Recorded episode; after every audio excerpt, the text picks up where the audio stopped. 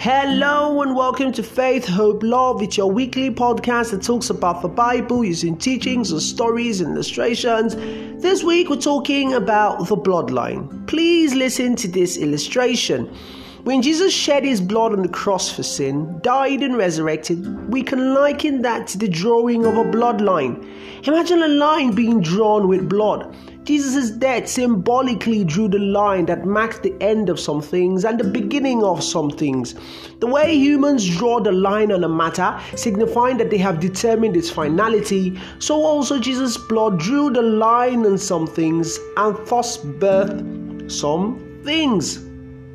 Sickness didn't cross that bloodline. Weakness didn't cross that bloodline. Poverty didn't cross that bloodline. Disappointing life didn't cross that bloodline. Mental health challenges didn't cross that bloodline. Childlessness didn't cross the bloodline. Loneliness didn't cross the bloodline. Addiction didn't cross the bloodline. Add to the list.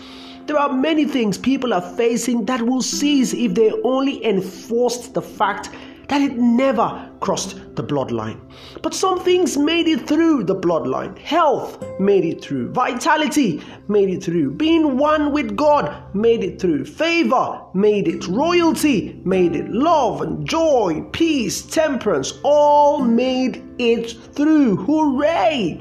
It's a new life we now live. The Bible says, we should walk in the newness of life. In Romans 6, verse 4, it's a new life, birth from the bloodline. And that's all I have for you this week. Until next week, I want you to remember some things never made it through the bloodline.